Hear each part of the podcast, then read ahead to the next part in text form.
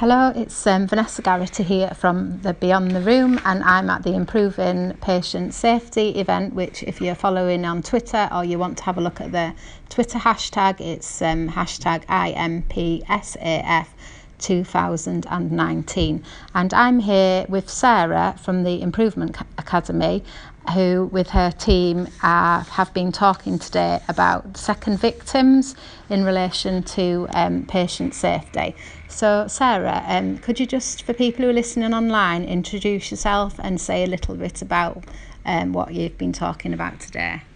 Hi, Vanessa, thank you. My name is Sarah DeBiase. I'm an Improvement Associate with the Yorkshire Humber Improvement, Improvement Academy, specifically supporting their second victim website workstream and the Just Culture Network.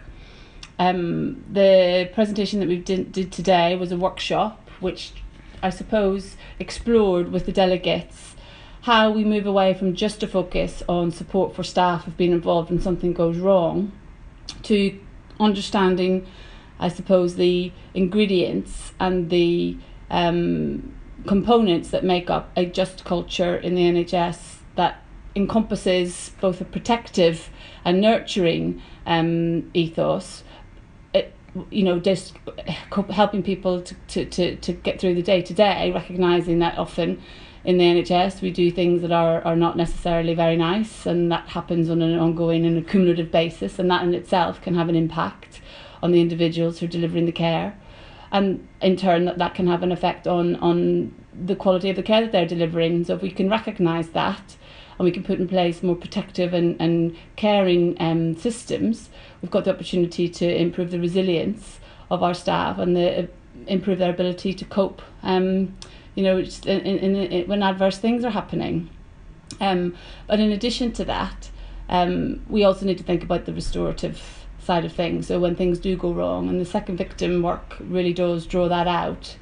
Um, the second victim website, which is um, being created by the Yorkshire Humber Improvement Academy and the Patient Safety Translational Research Team, pulls into one place online all of the evidence that we have around what works in terms of supporting someone who's been involved in something goes wrong, and also you know evidence to support that actually you know these people do need support.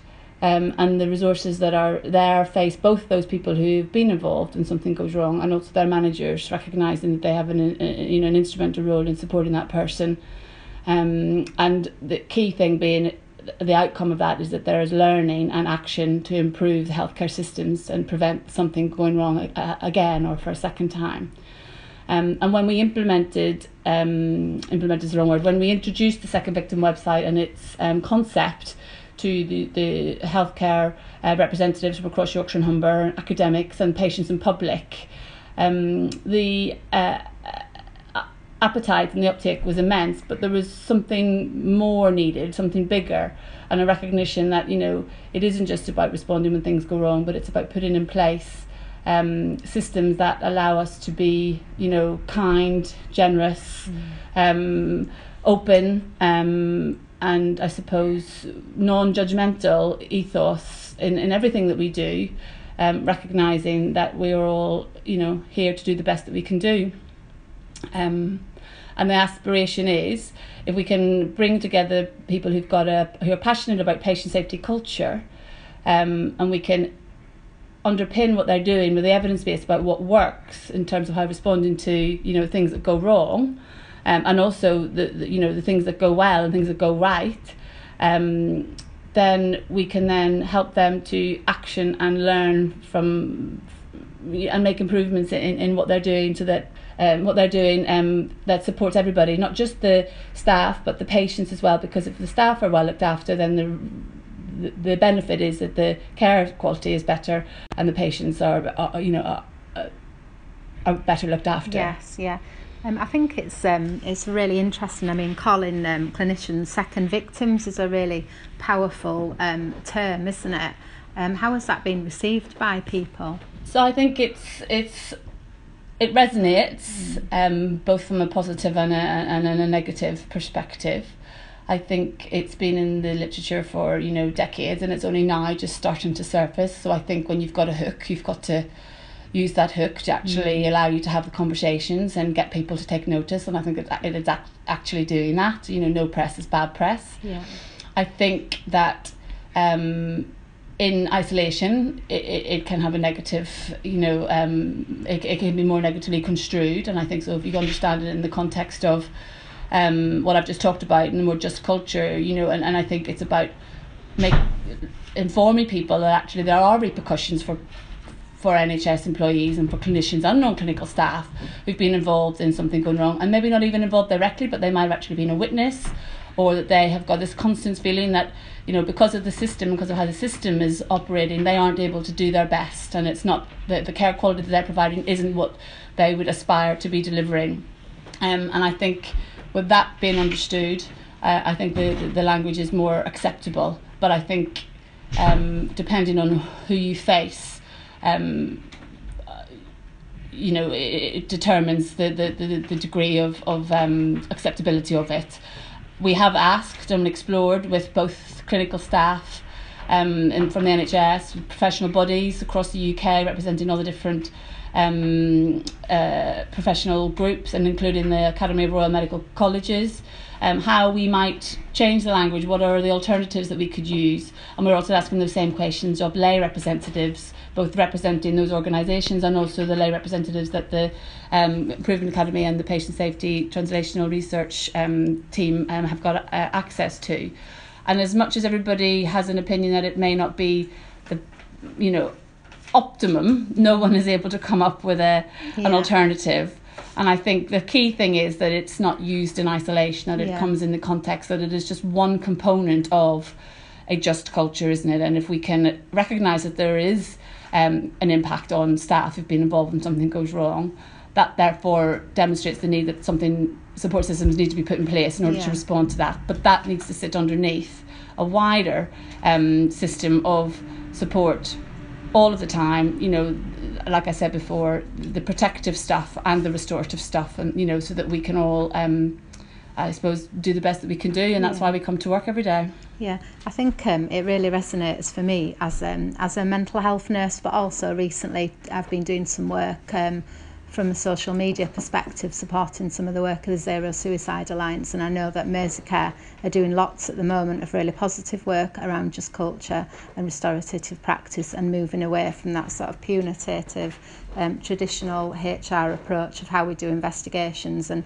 I know, have been having been a lead nurse in, and do, been involved in investigations, that historically we've really focused on the individual rather than looking at the system. So a positive for me in that term really is around acknowledging um, that harm can be caused to the staff involved and staff who have been involved in patient safety incidents. They often know that they've done something wrong, so blaming them for it isn't going to change it and it could potentially um, make things worse. So I think what you're saying really resonates with me around my own practice and I think it's a really positive move and I know already I've directed quite a few people to the website that you mentioned which is a really great resource I think. Thank you.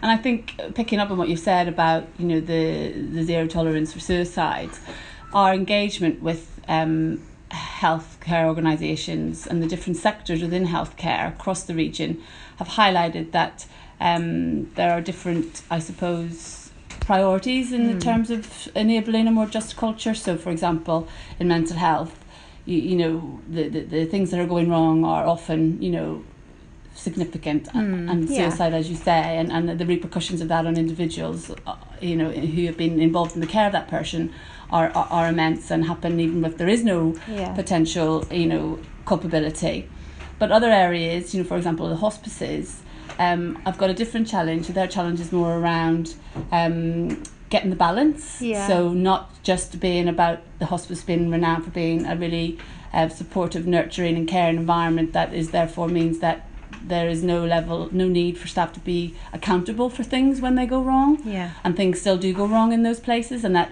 just because you've made one medication error and we're supposed to be this nice um, uh, you know sector to work in Mm. doesn't mean that you you know we don't need to learn from that and make changes to stop that from happening again because even though nothing happened this time Yeah. something could happen the- next time and so um, I don't think it's a one size fits all solution No. here and again that's why you know the second victim work is just our dipping our toe in the water. But I think the fact that we're starting to have conversations in this space is really meaningful. In fact, there's so much research starting to surface around how we support, um, you know, both patients and staff um, when things go wrong, but also the patient safety yeah. too and, and the learning from you know the, the things that are going well day to day and, yeah. and you know what are the ingredients that make that happen i think is really important because it, putting those two things together is how we will get to a place where we've got a more just and learning culture and not just about the restoration side of things yeah, I think you're right because thinking about practice, I think it's really important what you're saying that people obviously should be held accountable where um, an error's occurred because um, they've either, you know, they've, they've done it kind of from a, a, a bad place, really.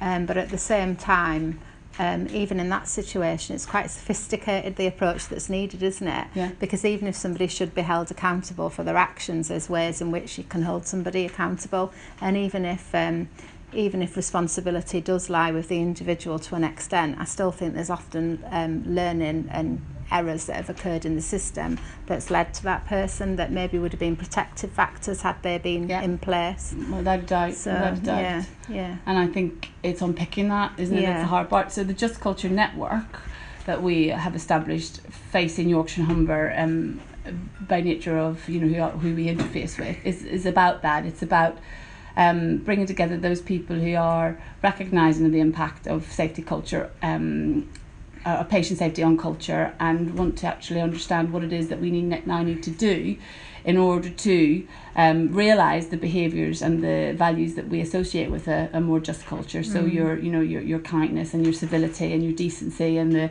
non-judgmental elements and the openness and the integrity and all of that and then the actions that underpin that you know what what is it that we need to be seen lived out day to day from all um, people who are working in the NHS because it's everybody's responsibility yeah. and not just the NHS. So we're having conversations, as I said before, with the professional bodies, with the regulatory bodies.